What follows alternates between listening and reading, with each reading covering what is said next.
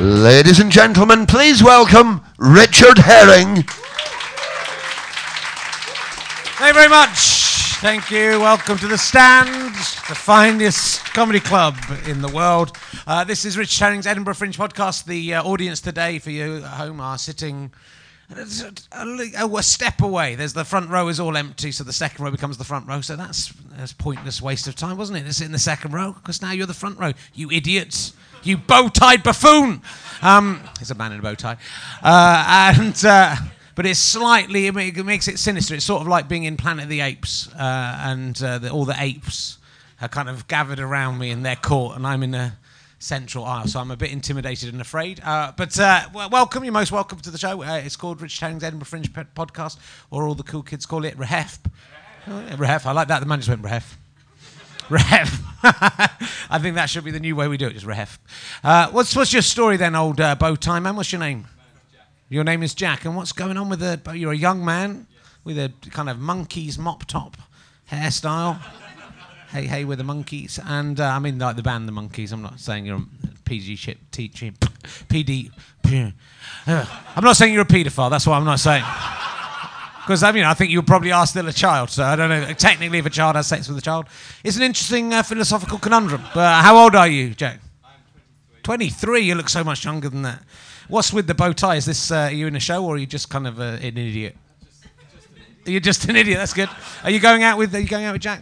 No. Do you know him? Is he just kind of come and sat next to you? Because there's a couple next to Jack who, uh, who are dressed in a more normal fashion. Uh, you you are with him. You do know him. Is he is he a bit of a card? Is he one of your favourites? That's good. Are you are you, do, are you in a show, Jack?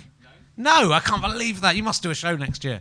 You honestly, I'll, I'll get you, and I, I'm going to manage you. We're going to we're going to work this out. We get you on it because all the young comedians wear T-shirts, right? And you can be there in a bow tie, and then people go, "Who's that? Who's that maverick?" They're pardon. They still. They still wouldn't come. Maybe not, but you know, we could work on it together. You seem like a nice lad. What do you do? What do you do for a living?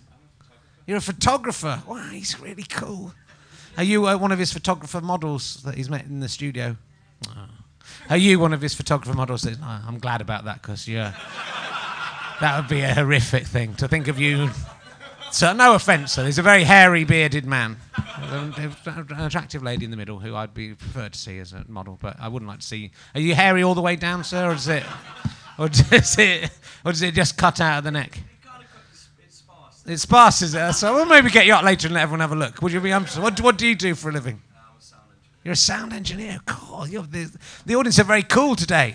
Honestly, I've had accountants all the way. It's been a wall-to-wall accountants, apart from a biochemist we had yesterday, who was very exciting. Uh, that's good. What's your name, sir?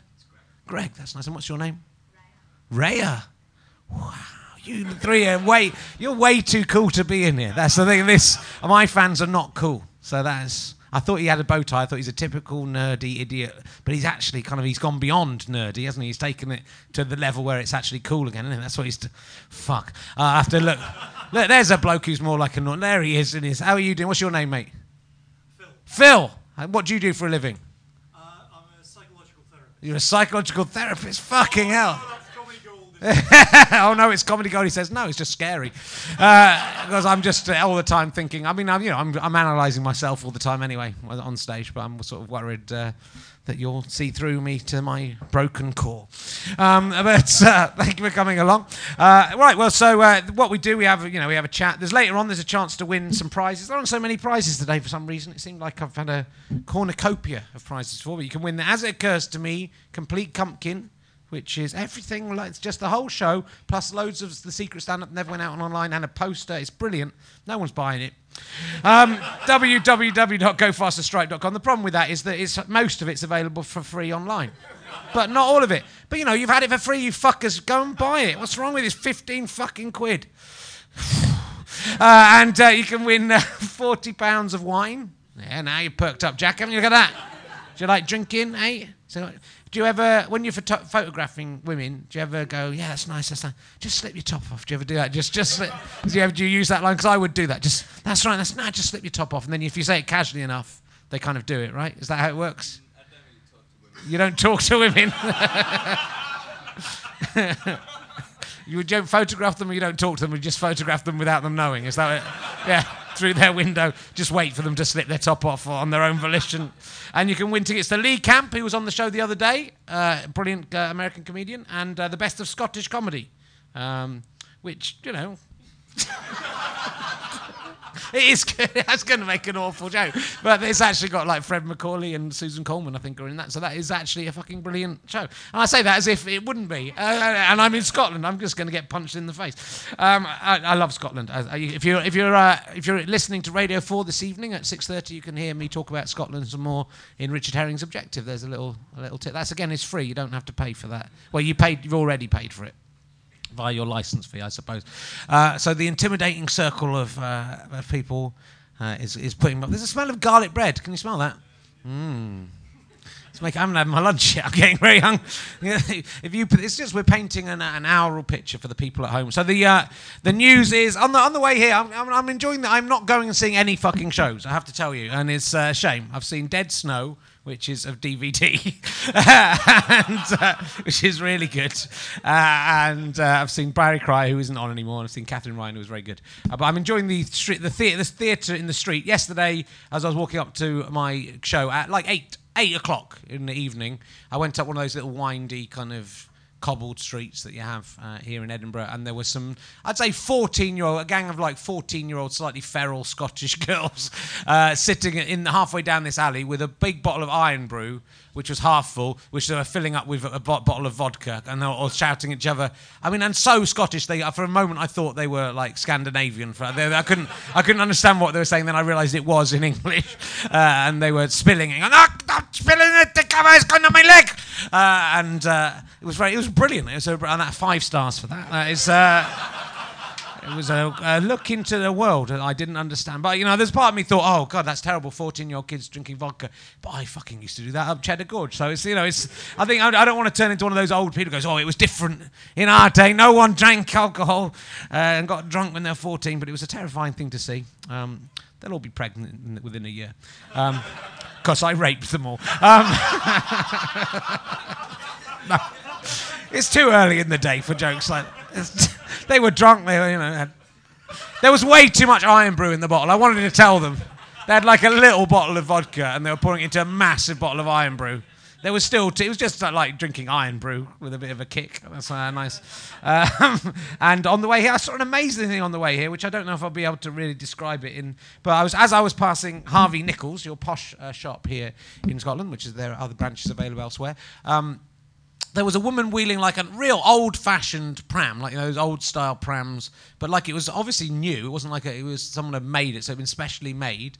A very kind of posh pram, like those open ones, you know. Do you know what I'm talking about? You push them like that rather, rather than buggies. They're open prams. There was a little baby sitting in there uh, with, and it was all pink, sort of all nicely bedecked out. And they, the baby had a little Harvey Nicks bag that it was playing with and trying to open, looking up at his posh mother uh, trying to go and going, look, looking really excited. The baby was about six months old and looked really excited as if it knew that it was posh and and that Harvey Nicks was good. You know, it had a Harvey Nicks going, this is amazing. It was like the opposite of the, what, it was the bookends, wasn't it? The opposite side of what I saw yesterday with the vodka and the Irn-Bru is the way the other half lives. This is why the country is going to descend into anarchy and be destroyed uh, by those feral children because of the posh. I mean, it was kind of sickening but amazing to see. What's the point in buying a baby, giving a baby something from Harvey? I mean, it might not have even been for it, but it it seemed like like a you know.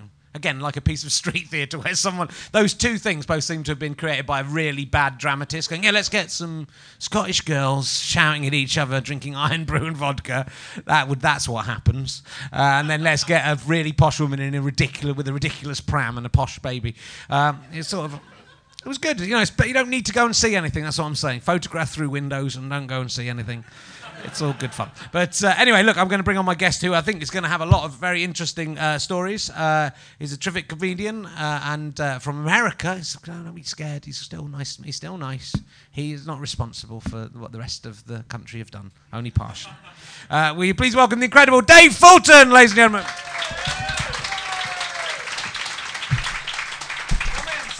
Dave. How you doing? How's how's things? Uh, tricks are good, man. Yeah, good. yeah, yeah, yeah, Yeah. definitely, definitely. Oh, I want to add something to your uh, your prize bin. Oh, brilliant. Good. Uh, I have a uh, hey fucker hat. Cool. Uh, Brilliant. guaranteed to uh, uh, make people look at you in disdain in England and get you punched in Scotland. So That will be added to the prize fund. That's terrific. So how are you doing? Dave? Are you having a nice Edinburgh? yeah, it's been uh, it's been um it's been interesting. It's been really interesting. It's uh this is not my first one. This is my fifth one. Uh, I haven't been around in a while because um, I've had something the comics are not used to having. It's called a um, um a life and. Uh, So no, and it's been it has kind of changed. Um, timing is everything, obviously, with comedy, and I'm on at 11:20 at night, so uh, which is quite late for most people. I've had a lot of friends of mine going, "Man, I wanted, I was going to see your show," and then I looked at my watch and realized um, it was three in the morning, and uh, I was hammered and vomiting on a child. So I thought, "Uh, it's too late to see you, and I'm like, "Bring the kid." Um, but all right, no, it- it's been uh, it's been really interesting. I, I I'm, I'm I'm working the stand, which is like no pressure. You know, it's not like I have somebody over me going, "No, you've got to do more jokes about sunburn so you can get on mock the fuck and the cock thing." And the uh, and so no, it's been great. It's been Yeah, great. yeah, yeah. What's what's the show about this year? Uh, it's all you know. What I uh, I didn't want to necessarily do joke joke stuff. Um, I just started talking about stuff that's actually happened to me and things that um, Yeah. are, are not very nice that I've done in the past. And um, and it, it's great. It's really fun. I, I, one of the reviewers actually said you'll find yourself laughing at things that you know you shouldn't be laughing at. And um, so yeah, it's about anything from uh, I used to do some bad things, uh, drug dealing, grave robbing, things like that. And uh, Did you really do grave robbing? yeah, really, What- really got what- talked into that. What well, I want to know about that. That's why I'm, I'm more interested in that than the drug dealing. So what was what was? I was stabbed too, but Were you? that's a, yeah, yeah. While, while you were great by one of the corpses, no, did I it come stabbed. alive and stab you? I talk about it at the beginning of the show. I'm ruining. You're, you're never going to come see the show because it's, it's going to be 11:20 at night. You're going to be passed out. I uh, I was uh, when I was 19 years old. A buddy of mine stabbed me with a uh, an ice pick for having sex with his wife. And um, and rightly so. you Yeah. know, so, uh, you say fair Yeah. play? Fair play. yeah. It, it, I, yeah. I was I wasn't the first one. She was doing internet porn before there was an internet. Uh, so uh, yeah, he stabbed me with an ice pick, and I have a scar underneath my chest. So I show it to the people to let them know that when I say this really happened, I'm not one of these comics saying this really happened and it's bullshit. Yeah. So um, but yeah, so yeah, a friend What of got you into grave robbing and what what for what pur- you're not from 19th century Edinburgh. You're not No, selling no, the no, you're selling I'm- the bodies for I'm medical not- research. What I'm- was going on? I'm not being directed by a, a, a freaking freak, hyperactive uh, John Landis. Um, horrible movie, but uh, with friends of mine in it who were brilliant. Uh, no, I uh, a buddy of mine. We I was living in Idaho, which is where I'm from, and uh, a friend of mine said, "Hey, we got to make money," and, and we used to go out and you know sell wood and some other stuff. And he, we were really high and drunk one night, and he said, "You know, they bury old people with all the jewelry." right. And I went, really? And um, one thing led to another, including shovels. And in uh, in, a, in ancient Egypt, they did that. I'm not sure they did that in Idaho. well, we, you know, the weird thing is, is what you don't know when you're younger and you're drunk is um, they lock those casket lids down, and uh, y- y- it's, so I never actually saw the body. We couldn't, really? we couldn't get, get the lid open, and. Uh, wow, amazing. Well, ruining- that's something you wouldn't know. I'm they lock. the. They I, I was trying to pry the thing open, and my buddy who was there, who's who's a who was a junkie now, he said, um, he said, "What the fuck is wrong with this goddamn coffin lid?" And I said, "I don't know. Maybe he's holding it from the other side." and then he laughed so hard he vomited, and I got I got out of the, out of the hole. And then the, poor cemetery guy running the place probably caught it the next morning and saw this hole with shovels and beer bottles and vomit, and went, "Oh fuck, another one got away." so, so, yeah. So you're an unsuccessful grave robber then. good. You, And- bu- you built it up a bit. I was expecting. Well, you know, the, all, all this stuff in my show is about stuff I didn't want to get out when my mom was still alive and my dad is old and forgetful now. So um, I figured, you know, because the problem with the internet is when you put it on the internet, it's there forever. It's Yeah. never going to go away. This is on the internet now. yeah. This is, so, uh, but my dad doesn't know what a podcast is. No, good. He thinks that's where like um, you know uh, butterflies come from. So um, yeah, he's he's frightened by things like iPads. So, uh, but no, so this is this, you know he won't even look this shit up. I mean, and, and if and if he says that really happened, I'm like, oh dad, I'm just writing jokes, and I'll go, all right, ha ha ha. ha. And, And so you would be. This is way before you became a comedian. Then, so you would. yeah, you would, way you, before. you way before. Yeah, I actually went to I went to university. I got a master's in music composition. Okay. And um, and I, I used to teach climbing and do guide services with uh, rock climbing, ice climbing, things like that. And um, you know, God, I was uh, was a miner for a while and a logger. Uh, helped a friend of mine doing uh, skips, which is when they when you're bail bondsman in the United States. somebody skips out on the bail, you got to go get them. And you have these laws in America that originated from like 1847 that gives you the right to just bust down the door, pull them out, and shoot them if you had to. And uh, which makes America fucking rock. yeah, they think this whole preemptive strike shit was new with Bush. Nah, we've been doing it for years.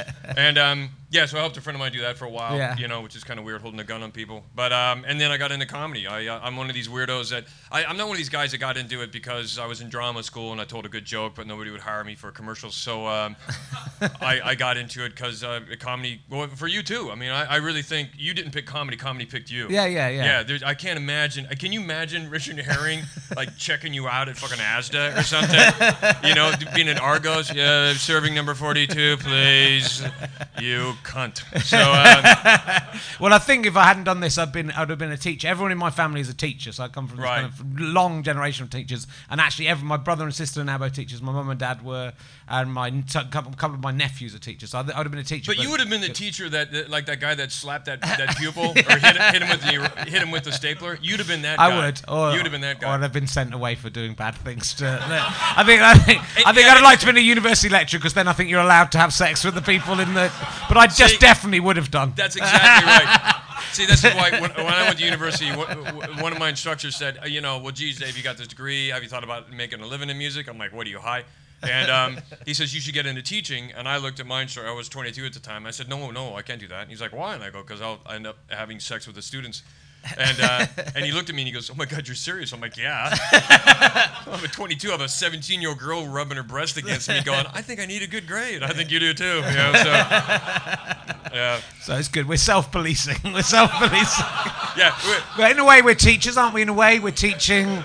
We've we're done society, people. we've done society a favor by not getting involved in the education industry. Yeah, yeah, without a But that's what I, I really love about comedy is that, that all the different backgrounds of people. I mean, you will get a lot of people who, like me, went to university and kind of came straight out and sort of did comedy. But the, but you'll meet loads of people who've you know done something else for 20 years often and like worked on the docks. Or, and Yeah, like comedy. Yeah, yeah, and they like they, they you know, but they get and, they, and they come because and they uh, there isn't really a uniting thing. Although I think everyone.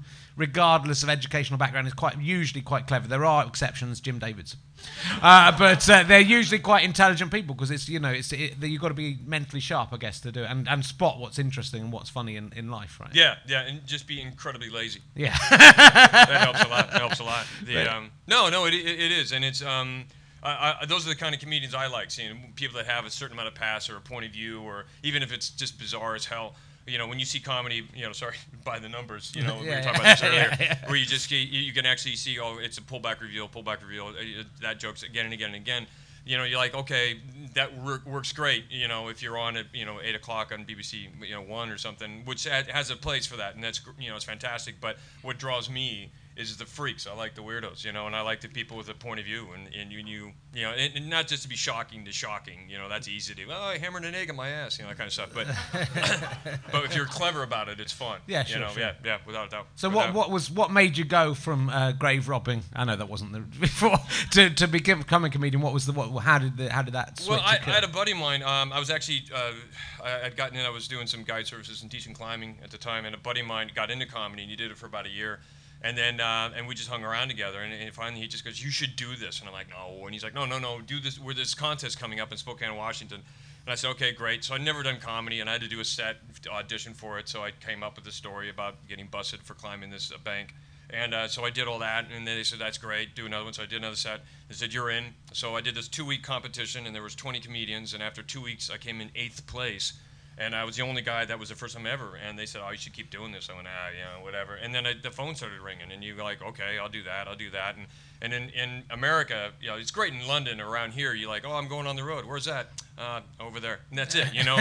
in America, we would drive 12 hours to do open spots in San Francisco, and, uh, and it was really fun. You know, you get on with a bunch of people who are out of their mind, doing stuff that would never, ever appear on television, you know, but everybody would flock in and, and, and watch it. And, um, and, and it was just one thing, one thing happened after the other, and I gave myself a three-year kind of, uh, if it doesn't happen in three years, I'm, I'm, if I'm not making a living at it within three years, I'm going to quit.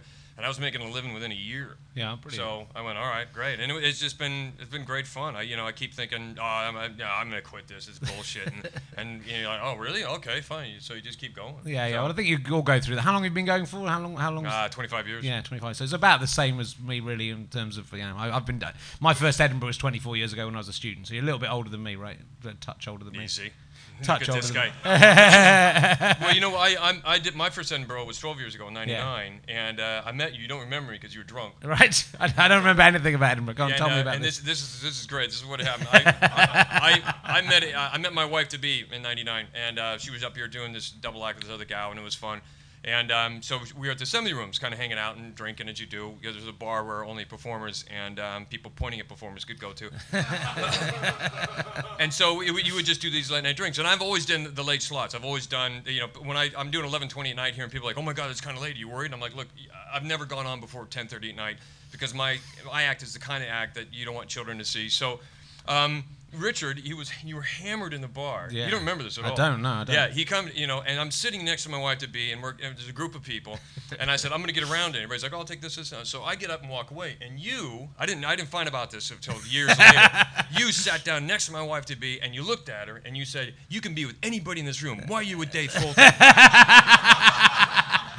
I did. I definitely. And she, not even fucking flinching, fucking slapped you so hard across the face, just fucking whack like this. And I, I talked to people there, and you just went and just got up and walked away. and then, then my wife to be looked at everybody in there and says, "Don't you dare tell a fucking thing to Dave. Don't say anything to him at all. I don't want Richard beat up." And um, so I sat back. up, but- I, I sat back down and I went, "Hey, who wants a drink?" So everybody's just kind of looking at me like, you know, don't say nothing, don't say. And I didn't find out of that for about two years. Really? Yeah. And I haven't found out for. Tw- Yeah, are you and- sure it was? Are you sure it was me? I'm sure I'd remember oh, that. Yeah, oh yeah, oh yeah, yeah, yeah. And, and I thought that I, that's hilarious. And one day I'm going to be able to tell Richard that story, and there's no way he's going to be remember that because that's been that's back when you had a little drinky, drinky, girly, girly problem. So, uh, but, but now that you've sorted that all out, yeah. That's astonishing. Uh, there must be a, there must be a hundred stories like that. I don't know. I thought I, I thought I was a very polite young man. Uh, I'm, I'm just amazed I knew your name. Uh, that's. Uh, Well, you know that the great thing is, is somebody said Richard Herring just uh, propositioned your uh, your wife to be. I'd go, you're gonna have to point that out to me. So I, uh, is it that guy? No, it's Stewart Lee. Whatever. So uh, two can play the game. game. can, they can. I'm sure it was Stewart. I'm sure it was Stewart. I'm absolutely sure. I'm trying to think because I, yeah, I, I, would I, I usually remember. I would usually You remember. know, maybe, you, maybe you just blacked out when you got hit. Yeah, maybe I, don't did. Yeah, no. Yeah. that's good because I've, I've in my book I write about being in like five fights in my life, but that would almost count as being a fight. No. Now, I have been, I've been, I've been beaten up by girls mainly. in my life, so Yeah, it's but good you, to have you been- paid for that though, I right? did. Yeah, Yeah, yeah. yeah, yeah. Good. Well, that's good to know. You did tell me you had a story about me. It was great. I talked to my wife this morning. She, I said I'm doing the podcast. Her, she says, "Oh my God, you're going to tell that story." Like, "Yes, well, send her my best and will, I will. ask her what the fuck she's doing with Dave Fulton. You see what he did there? He drug out the past. so um, cool. I'm asking. I'll do this now because I'll forget to do it otherwise. But I'm asking, and this may make no sense to you. I don't know how much you know about Britain, uh, but um, what would it take for you to fillet the actor Keith Allen? Do you know? Do you know who Keith Allen is? I'm asking everyone, Dave. It's not just for you. it's not just revenge for that Uh, last I, story. I would I would fillet Keith Allen. Keith, Keith Allen, yeah. Keith Allen. Yeah. If he um, cut his own dick off and handed it to me. Good answer. I would sit there holding it in my mouth, going, "Can you feel that? I know you're bleeding to death, but can you feel that yet? Yeah, yeah. Yeah, someone should do that to him. Actually, that would uh, that would work. Yeah. That would work out well. Um, and uh, I'm looking back every day at uh, a previous uh, fringe of mine. I'm kind of going back year by year. I've realised when I came on that I hadn't thought about this at all beforehand. Wish it was 1999. I could have told that story. Uh, but um, it was. Uh, I think I'm up to 2006. I think where I did uh, Menage a Un, which was my second kind of proper stand-up show, like full stand-up show. Um, but again, I think well, I mean, most years I've been through, it took me a long time to get out of uh, that. That was all about me being alone, and uh, you know, I remember sort of touring that show and it being quite depressing. Because I was just on my own all the time. It was a show about being on my own. But uh, there was the first year I did the underbelly, the white belly. Have you ever, did you, did you ever play the underbelly? Oh, that's a great. I, I, you know, I just did the uh, the late night uh, gig there Sunday night at Yeah. the White Belly. It's Yeah. a nice little room. It's sort of nice, but it's also like uh, this. It's sort of It's the cats of, of a Montenegro is what it is. Right. You, you feel like they're going to wall it up behind yeah, you. Yeah. But it's yeah, sort of like this big long room, and it's sort of like a vault, and uh, I mean, it felt like a kind of air raid shen- Yeah, shelter. yeah. You're waiting for the all clear. Yeah. yeah. was, and uh, but it was very good. I did there for four years. And all I remember about that room is it just got. Increasingly each show got hotter and hotter. I guess maybe because more people were coming to see me, possibly. So No, that's your act, fun. But um, but uh, it was like the it was so hot that people would, especially if it was raining. The it was so hot that the, all, all the water would evaporate, go into the ceiling, and then start dripping onto you. So you'd be sitting there and you just get the sweat of other people dripping into your mouth and face. And I'm amazed that you know th- thousands of people haven't you know died of some kind of disease in there. So that's that, that's my memory. I can't remember. Any, I should have looked at my blog because I was writing. That's 2006. 2006. Yeah. I think the gestation period for that kind of sweat is about seven years. Is it right? So yeah, probably Next probably year. hit us hit us there. Yeah. But yeah, I mean Yeah. it was it was good. It was I think it was a good year. I can't remember anything about it. So there you go. Um, but then. I'd, well, who, who knows if they did or they didn't? If I can't remember being slapped, maybe that knocked out all my memories. that slap. Short-term memory. Uh, Yeah, yeah. What have you got? A favourite Edinburgh memory? Um, well, you know, on a, on a kind of a mushy level, meeting my wife, that was kind of cool. Yeah. Um, and because she's English and she's council born and raised, so you know she can take a punch. But um, oh come on, she hit Richard first. um, I'm just defending him. Yeah, I'm just good. defending him. uh, you know what? I uh, yeah, 99 was great. Um, 2002 was fun. Uh, I did a solo show uh, where, where people picked my set every night. I had everything written out in, on little poker chips, and they I, I had no idea what my order was, and, that was kind of challenging for me artistically. Uh, 2001, I, I did a show with uh, Rich Hall called the Terry Dunlop Appeal, which was a fake uh, kind of benefit for a kid who had Tourette's, and. Yeah, it was great. It was brilliant. I mean, you know, Rich Hall is, is you know, he, he, Rich would come up to me and he'd go, I mean, it would be like 10 minutes before we are going to do this set. And he'd go, hey, I'm going to eat a bag of crisp. Uh, don't acknowledge me. And then walk away. I'm like, what? What? what? And I'd be out there kind of emceeing the show, and suddenly he would come in, you know, in like glasses and a baseball cap, open up a big bag of Doritos, and just start eating them in front of me. I'm like, like, and of course everybody's looking, going, what, what the hell is Rich doing in front of the eating Doritos? And I, and I remember one time, and I knew he was going to do this. I'm like, all right, so I had something hidden away. And I go, sir, uh, what's the problem? Oh, you're very funny. Keep going, keep going. I'm like, well, you know, and I said, do you want? This is now this is 2002, and I said, would you like, or 2001? Sorry, 2001. I said, would you like a uh, uh, something to wash down those Doritos with? He goes, oh, that'd be very nice. So I pulled out a Perrier. And I lean forward and I go, "Here you go. That's the last one of these fuckers you're gonna see." So, which pissed Rich off. Goes, "Thank you." And he takes it and walks out. And he declares to Mike Wilmot, "Dave Fulton, worst improv ever." so yeah, yeah. Rich, Rich is great fun because he's Rich you know, Hall was uh, is the template for Moe from The Simpsons. Is that right? Yeah, it was, yeah. it was honestly it was ba- Moe from The Simpsons is based on Rich Hall. If you look at the faces of them both and the attitude of a little bit. Totally, right? totally. Well, I tell people if you ever see uh, me on, on telly here, it means they can't afford Rich Hall. Right. So uh, they're like, we need an old American guy. How much is Rich? Ooh, yeah. Dave, you want to make a hundred quid? Yeah. So uh, there I am. Don't say anything like I did again. All right, we'll see you in another four years. So uh, no, no. Ri- Ri- Rich is Rich is great. Rich is a uh, well, he gave me the best advice ever when I was here in '99. And he's like, "I welcome to Edinburgh. By the way, this is comedy at gunpoint." you know, this is like comedy boot camp. It is because it's a it's a marathon. It's not a sprint. And the trick is not to get wrapped up in all the you know bullshit and all the kind of. Uh, you know the politics and geez, how come he got that and I did that and things. You Yeah, know. yeah, it yeah, and which is great. It, it, he told me right off the bat, don't do that. Just go out there and do your show, and you'll be fine. I'm like, great. And uh, I remember in '99, I had one show, and the audience hated me. Oh my God, they absolutely. I was at the Edinburgh Suite of the Assembly Rooms.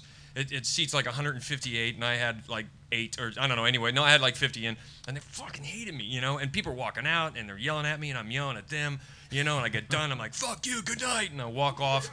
And I'm in the back room. I just trashed, I trashed everybody's props, you know. I ripped my shirt off, I crashed all these, uh, smashed all these bottles and glasses. And this guy named Grazio Abella, who was running the, the, you know, the venue, he pokes his head in. You're right. I'm like, yeah, I'm fine. Like this. So I get my shirt back on, go upstairs, and Greg Proops is looking at me, going, "Why are you? What's wrong?" And I'm like, "A goddamn crowd, you know, they hated me." And he's like, "So you're pissed off because they hated you?" I'm like, "Yeah." And he's like, "Dude, you need to drink a lot more, you know." yeah. And like five hours later, I'm hammered on on single malt on top of Arthur's seat, just screaming at the top of my lungs, and, yeah, and I've been fine ever since. So, uh, no. So you stay you stay fairly calm about it all in Edinburgh because this last week in Edinburgh is kind of can be the, a bit depressing. Uh, Really? but yeah, because well, A, you've been going for so long. I think it, it- it's very hard to keep going. Right. Getting. Uh, I had five beers last night, Dave. That's yeah, in- in four and a half hours. You had five uh, five beers, five, Five bottles. beers. Oh, wow. That's all over 33 CLs of beer an hour. I was drinking last night. Hey, math So boy. yeah, yeah, I am mathematically based. Um, no, I'm actually. I, I, I keep waiting. You know, I had a. I, I canceled my show Sunday night because um, two people came up, or two people bought tickets and they didn't show, and uh, so I, you know, I hunted them down, and uh, I was standing over their bed with a shovel. Where were you? Um, just take the kid. The, um, but no, I, I've been fine with it. Yeah, It's- yeah. I, I don't know what the, the big pressure is because uh, I came up here with no expectations and no agenda, and so far Edinburgh hasn't let me down. Uh, and so, um, yeah, I'm fine. I mean, It's changed though, right? And then because Oh, you yeah, haven't yeah, you haven't been here for a little while, five or six years. and Yeah, then, yeah, and then you've, yeah. It's you've changed. noticed It's, it's, it's, it has. I mean, it's it's become kind of. Uh, I, the best quote I heard. I was interviewed before the thing started, and this new uh, this uh, interviewer guy called me up. And he says, "What do you think of what they've been calling this year's Edinburgh?" And I'm like, "I have no idea what that is." And he says, "Well, they're calling it the world's longest comedy panel show audition." It's- and I was pissed because I hadn't thought of that. Uh, and, and the flip side is, I said, well, what if you don't want any of that? And he goes, oh, you'll probably have a good time. And, and that's exactly what's happened. I, Yeah. I don't. I mean, I like the. I've done the Never Mind the Buzzcocks back when. Um, the guy who actually knew about music was hosting it, and uh, I, I don't want to mention his name. His initials are Mark Lamarr, and uh, and that was great fun because Mark was out of his mind, and um, and I haven't really done anything of note since, No. and uh, because it's it's kind of geared toward the youth, and and, BBC is actually selling, you know, BBC and the Channel Four and ITV whatnot. You know, they're, they're asking agents to fill orders. It's like we think this is our demographic, so we need this guy. We need the first person off the train, as opposed to looking down the the platform and trying to find somebody who could actually cover the job. And um, so yeah, so I've just kind of all right. Well, if I'm not going to be considered for any of that kind of stuff, I've kind of moved my direction elsewhere, and I've been doing some film stuff. So Yeah. yeah. But that's quite. I mean, yeah, we were talking about this backstage about kind of just creating your own work, and you know, and that, that you can use the internet or whatever. You can just put Well, stuff know, together I, rather than waiting for I think you've done a really great job with that because um, you know Richard essentially is, is kind of looked at the people who are going to write the big checks and kind of went, "Do I get one of those? No, okay, fine." And then um, and and you've kind of created your own fire, and people have now come to gravitate toward it. I Yeah. mean, you know, it's you know, you you people aren't here just because you walked by and somebody threw you down the stairs into the stand. You, uh, you came by because you see, you know, Richard's going to cover my ass for not being funny, and and the flip side is, is you've created this audience. You've, you've worked very hard trying to get your, your tours out there and, and create a, a following, you know, so you get, you know, four or five people a, a night who've never seen you, and that keeps building and building and building. And, and that's the cool thing about this business. There is no rhyme or reason. There is no set plan. I mean, I've been hearing a lot of people about you got to have a five-year game plan. You got to do Edinburgh three years in a row, write a different show, get a nomination, do that, get this attention. That's bullshit. That's what you get for accounting. You know, that's you be nice to the boss, and, and you'll get this. And, and you know, no comedy. If you actually, because you, there's a lot of highly creative people here, and if they kind of figure out, look, I'm not going to follow that game plan. My real passion is this. I'm just going to follow that, and we're going to see what's happening. If you believe in it and you really keep, pursuing it, it's going to reap benefits. You know. Yeah, but, but it's also being a comedian is about if you want to be a comedian, then you will be doing it in 20 years' time. If you want to be on panel shows, you might come. You know, it's. I think the test is seeing if those guys once they get onto TV. Carry on coming back and doing Yeah. stand up, or were Yeah. they just doing stand up in order to get onto TV? And Well, that's yeah, that's the difference. And you can tell the difference. And then that sort of sorts out the phonies from the slightly less Well, we were talking about. because we're all fucking phonies apart are, from Jerry. Sadowitz. Yeah, we were. yeah, he's, he's one of those guys that he moves in next year. you. You're like, I got to sell my place. Um, well, we were talking about this earlier. Is, is you know Richard and I think probably me as well, and some other friends of mine. we, we didn't necessarily pick comedy. Comedy picked us, and um, and you have to ask yourself when you see some of these people around town. Well, the reason I'm doing this for 25 years, I've done this for 25 years, is not you know some people might view that as a failure because you're not nationally touring and this and that. All I've ever really wanted to do is go into you know dark clubs with people who I don't know and just entertain that. You know, to feed my ego because this is a narcotic. And it is. I mean, this is an amazing thing. You get a great high, and when it doesn't work, you're down, and so you, you, end up self-medicating sometimes. That's why alcohol and drug abuse runs rampant through the entertainment community. but, you know, and then we come later on, we cry on talk shows, and we, we end up selling food for Iceland. So, um, too soon? Too soon on that one. Um, so anyway, the, that's what it is, and and um, and as a result, you know, I, this podcast thing, and and uh, me, I, I've just uh, directed a short film I wrote with Yeah. some friends of mine, and I'm going to do another one, and I'm directing a feature I wrote next year. And, um, and this has all come about as, as stuff that I wanted to do, and I started pursuing this, and I was very passionate about it. And people will come and flock to that, and they want to help with that, you know. And if you feel like you want to get whatever the next guy has got, I mean, you know, uh, Michael McIntyre's done very, very well with what he's done. You know, he's had he's huge, auditor- huge auditoriums, and and there's you know, and he's very safe in the style of comedy he does. And and unfortunately, a lot of the people involved in the industry go, man, there's a lot of money around that guy. We need more guys like that to make a lot more money. And uh, I don't think you can replicate that on a regular basis. Um, and besides which, if you did, I would probably chop my head off. So, uh, but no, you know, and, and I wish those kind of people luck. But uh, it's I, I like the unusualness of it. I like the fringe end of, of comedy. When you see stuff, you know, uh, in the back of the room, you're like, oh my god, I can't believe you said that. Yeah. You know, just because it's weird. You Yeah. know.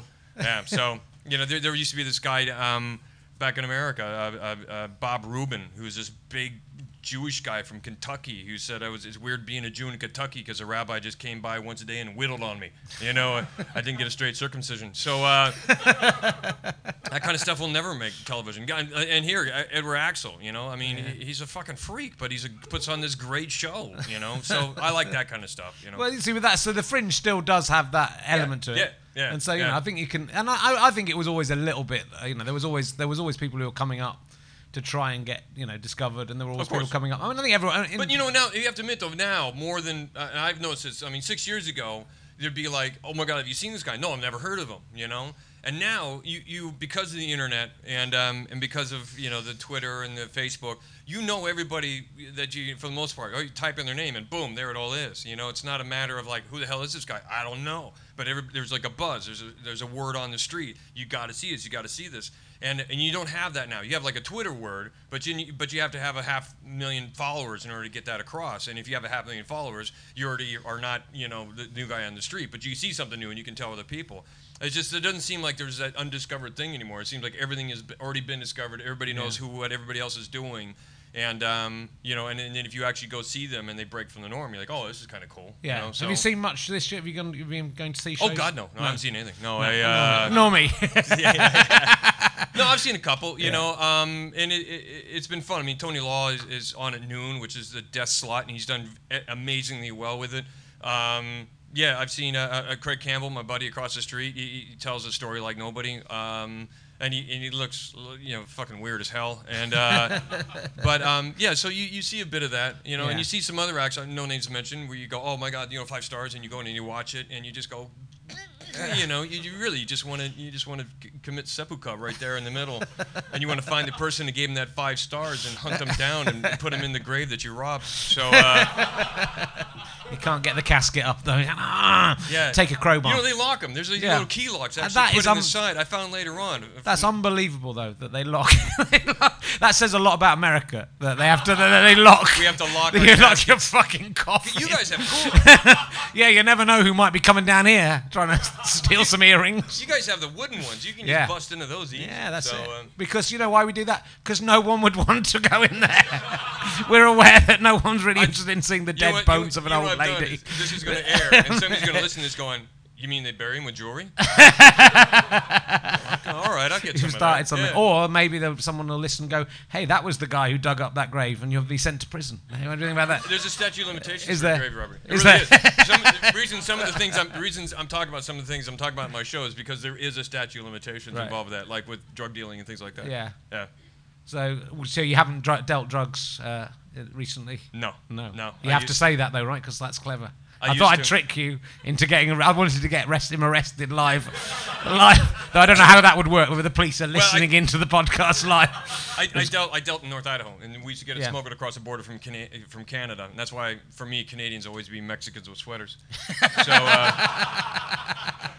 uh, but uh, Is it like Breaking Bad? Was it was it similar No, you know what's weird? We uh, crystal methamphetamine, um, you know, uh, crystal for short. Uh, tweakers, the people who use it, it very very big United States. Uh, kind of weird because it's not so big here, only in the gay community. So that might tell you something about uh, drug abuse in America. Um, the, you know, the gays are on it all the time, and um, yeah, very big in the states. You know, Yeah. uh, tweaking. And when I was uh, dealing some of the stuff, there was a lot of crystal coming out, and um, and it was great. I mean, if you had to you drive, you know, 14 hours, 18 hours down to L.A. from North Idaho, you know, do one up and off you go. And and it was always funny because I remember going in one time. This is 22 years ago, buying some stuff from a, a, this drug dealer who was actually a pawn shop owner who was gay, who was hilarious, and. Um, So maybe I'm, maybe he started the whole thing. I don't know. But um, and I said, "Do you have any?" And he said, "No. Haven't you read the paper?" I'm like, "No." And he opens the paper, and they busted a crystal methamphetamine lab, and that's before they realized that it was highly volatile. And uh, so the cops kicked down the lab and started firing, and it blew the whole caravan in half.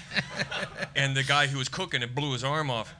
And uh, and I was like, holy shit, his guy's arm's gone. You know, he's like, yeah. And I'm like, so uh, does he still have the recipe? You know, so uh, we can make some money on the side. So yeah, yeah, yeah. Tweaking is uh, uh, it's that's a horrible, horrible drug as well. And and you know, there was no heroin in North Idaho because uh, nobody knew what that was. Obviously, they you know it's a heroin. What the hell is that kind of thing? So they wanted cocaine and things like that, and and uh, hashish was exotic. Yeah. So Well, exciting time. I've never been. I say I'm not. I would just get drunk and get slapped in the face. So if I if I got, That's what got- I've been reduced if I to. got if I got into drugs, I think I'd be in a lot of trouble, right? so I I've gone to crystal meth. I don't do it. I haven't done drugs in you know, donkey's years. I don't, I'm not involved in that at all. And my only drug is actually, um, sorry if this is a is a product plug, but I'm a big fan of the Ardbeg Distillery, Ardbeg Distillery, and um, and one of my favorite was 17 year old Ardbeg uh, single malt, and it was just smoky and it's like chewing on a frickin' you know peat bog.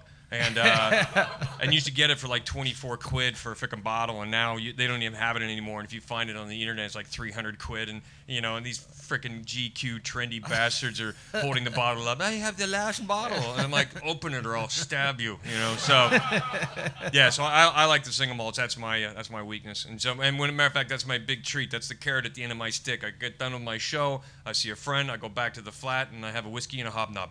So uh, That's still like the British hobnob, right? You know, there isn't, that isn't some euphemisms, like a biscuit. You mean? Yeah, yeah, yeah, biscuit. good. Yeah, right. I, thought, I thought it might be some drug thing, or, or, no, yeah. or some sexual weird American sexual thing. I have a hobnob. Well, I've never heard an American say hobnob before. That's part. Of, that's part of the reason. and not just any hobnob. I want the dark chocolate Oh, hobnob. dark That's what I want. Okay. Yeah. You're yeah. a man of refined tastes. Yeah. What's the thing? That's why. That's why I, I can't say. You know, I say, hey mate. It sounds weird, doesn't it? I say wanker or bollocks or Yeah. you know Or that kind hobnob. of. Yeah, it sounds weird. So hobnob. You know, biscuit, cookie. And so uh, that's why I, I always, if I see somebody, I go, hey fucker, like this. So that's why I have hats that say, hey fucker. Uh, do you, are they your own design? Are they you do you market the hey fucker? No, you know what's weird is is the uh, uh, the logo on it is um, is in the same kind of logo design as the uh, Von Dutch logo thing. That's Yeah, why yeah. it looks on. Because I'm into hot rods. I, I've built two motorcycles and restored three motorcycles, so I'm kind of into that whole kind of hot rod thing. And uh, and I usually wear jeans with a, a chain wallet, which makes you look like a pedophile trying to groom skate punks. but the um, yeah, so I, I always say hey fucker, hey fucker. And my wife says, oh, you should maybe you know market that or something. So I made stickers up that says hey fucker, and I was putting them on posters around town. And then suddenly there was a big hoorah because it wasn't a cock and penis or something. So uh, yeah, I almost got called to the carpet for my stickers around town Oh, as well. Yeah, Yeah. yeah. But I wasn't putting them up. My audience was all seven of them. So. uh, It's going to get to the point where just every poster is covered in stickers for something else. I hope so. Well, you know, the, uh, Edinburgh Council charges uh, the acts via the um, agents uh, thousands, tens of thousands of, do- Yeah. of pounds for putting posters up all over town. Posters that are so big that I really hope the homeless people are ripping them down and using them for some sort of tent and awning come this winter, and they can live under it and look up and see the shining face of some young hopeful comic who got five stars in the Guardian for a breakthrough act the year before, and uh, hope- while they're trying to stay, you know, warm and dry. But uh, sorry, man. Listen, we're going to have a little break while we bring on uh, a fantastic act. Uh, often I've been getting on newer acts uh, in this section to do five minutes. Uh, this time, this is not a new act. He's been going. he's been going for a very, very, very long time. It outdates us both, I think. By, I'm not saying it. Uh, yeah, but he's a fantastic comedian, and you're going to enjoy him. Will you please welcome Steve Gribbin, ladies and gentlemen?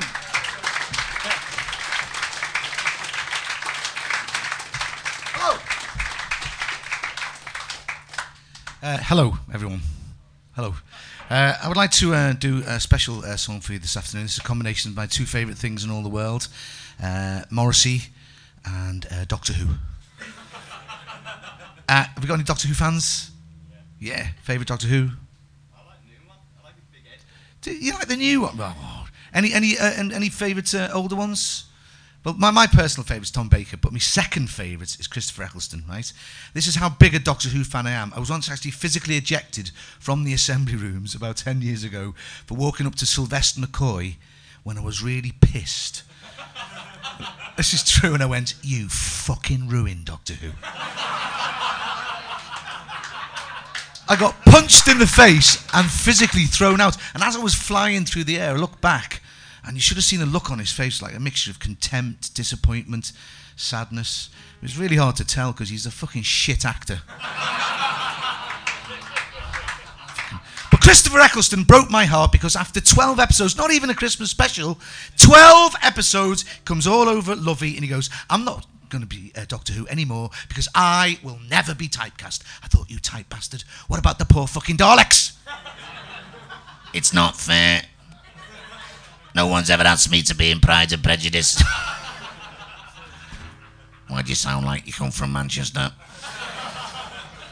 So anyway, I've got to summon the spirits of Morrissey to come here this afternoon um, from his poolside in Los Angeles. It shouldn't be difficult. And uh, uh, by means of an ancient chant written in the 9th century. So I present to you Morrissey Sings Doctor Who. This song has actually got a lovely Smiths album title. It's called If You've Got the Time, Lord, I've Got the Inclination. And it goes something like this.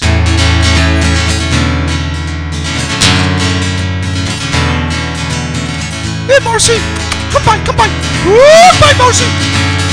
Ladies and gentlemen, inexplicably, it's worked. Morrissey is amongst us. He's hovering in the ether. He's standing next to me. His molecules are merging with mine. I'm being possessed by the spirit of Morrissey. I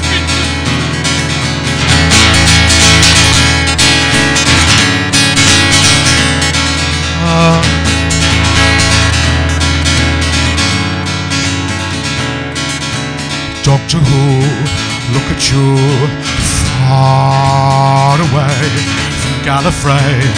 He's a lot bigger on the inside than he looks on the outside. Doctor Who, is it true you come from Manchester? Cause I do too. That means wherever you go in the universe, there's always eight Manchester United fans. And they're all twats especially Gary Neville. And if Billie Piper needs a look of horror on her face as the aliens come creeping in, she just closes her eyes and remembers Chris Evans' bollocks banging off her chin. Doctor Who, you can't screw your new assistant. She's far too young for you. What's a hundred thousand Earth years between friends? The special effects are really high tech, but you still traverse the universe in a 1950s police box, and no one bats a fucking eyelid. And the Daleks are all gay and sensitive, they're in touch with their feelings, it's great. They roam round the galaxy sighing. Exfoliate, exfoliate, exfoliate. Doctor Who, is it true you regenerate every year into somebody new? What a bloody marvellous way of avoiding paying council tax. Daleks on the streets of Birmingham. Oh, Daleks on the streets of Croydon. I'm on fire. Oh, Daleks on the streets of Edinburgh during August. Get away from me. I don't want another fucking flyer. Don't touch me. Get away from me. Here's a tip. If you're walking across Nicolson Street and you've got a massive backpack, don't stop in the middle of the street for no fucking reason. Just keep moving. Get out of my fucking way. Doctor, Doctor Who, I love you. Thank you.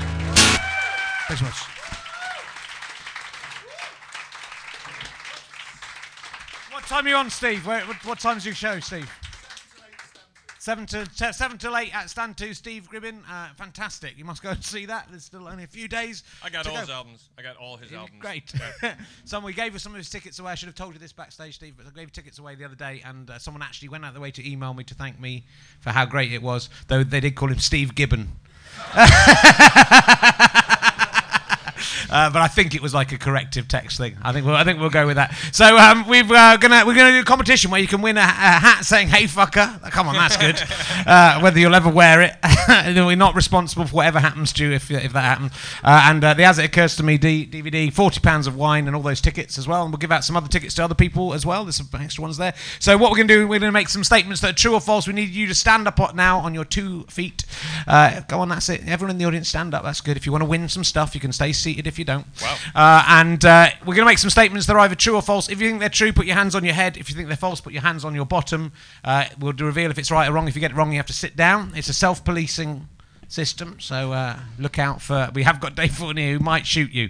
He has uh, if you if he sees you cheating within the rules of this uh, within this environment here. No laws apply while this. Uh, so if you have a gun, you can shoot people if you see them t- cheating. Yeah, I'm willing to go to Good. jail for five years for that. that's good. they will have broken the law. Uh, and so then we'll whittle down. Whoever wins will win. So uh, we'll start off with uh, Chris Cooper, who is uh, the tech here at the stand. Fantastic man. Has met uh, every comedian in the world and had a. Yesterday we revealed he's been propositioned by both Leonard Bernstein and uh, George Melly. But what I learned after that show, he was also, when he was 16 years old, was propositioned by the Liberal MP Jeremy Thorpe. Is that true or false? True on your head, on bottom, on, on false. It's interesting for false that they would Yeah. hold it behind You You do, yeah. it's, it's very. co- it's- covering your ass. yeah, it is. Um, that is Chris. That is false. Yeah, he has. I just had to check just in case, because you never know. I had made it up, but I, I might have just hit on the truth by accident. I don't think it would work uh, historically. That I think uh, Jeremy Thorpe was a long time ago. I think I think Chris would have to be about ninety years old for that one. Uh, but anyway, you've you got another one? Have you got a statement, uh, Dave, of Oh, truth or or false? false yeah. So say Oh. something that's either true or false. I always Uh, explain this to them beforehand, and they never understand it. They, you just need to say something that's either true or false. Don't reveal if it's true or false yet, and then when they've decided, to decide. Oh, uh, how Okay. about um, Steven Spielberg's very first movie he ever directed was a film with Dennis Weaver called Duel. True or false? true or false? It's actually Uh, true. It's true. So sit down if you I said got false. rid of one. Great. Yeah, good. No, you got rid of a couple. Some people were still deciding, and then managed to jump in with true. This lady here, I'll, I'll let her keep it. Uh, the newsreader Kenneth Kendall, who's in, um, who is also uh, the host of Treasure Hunt, um, was propositioned by the Liberal MP Jeremy Thorpe in 1976. Is that true or false? Yeah, everyone's going for false. It could be an inch, could be a win, straight win here. It is false. That would have been brilliant, though, wouldn't it? If I'd set that up, that would have been a genius thing. I thought, I thought people were like, that's clever. He set that up, and no, they didn't. Have you got another one? no. About- can we about Uh, anything or anyone? The, uh, the, the inventor of the geodesic dome was an American named Buckminster Fuller. True or false? True or false? Uh, the decisions have been. Well, that's good. That's divided them. It's What's- actually true. that is true. So sit down, old uh, Jack with his bow tie. He's out. Uh, You're learning things, Jack. You're learning things. We've learned some stuff. Have you been propositioned by the MP from the other? What, what was that guy's name again? Jeremy Thorpe. Yeah. Jeremy Thorpe. I Um, don't even know who that is. I'm beginning to Is wonder if I've just made him up. Is he responsible for the Thorpe amusement park? No. Okay. It'd be good though. Would That be a great place to proposition people, by the way. it would be good and a great attraction to go to. I can't remember. There was a very it was a famous story. It was he, he had some. Uh, it was a big scandal in the in the early seventies, but it was a long time ago. Um, right, let me have a think about. Oh, I should have prepared something in advance. Uh, the comedian Stewart Lee. Um, that was false. Yeah.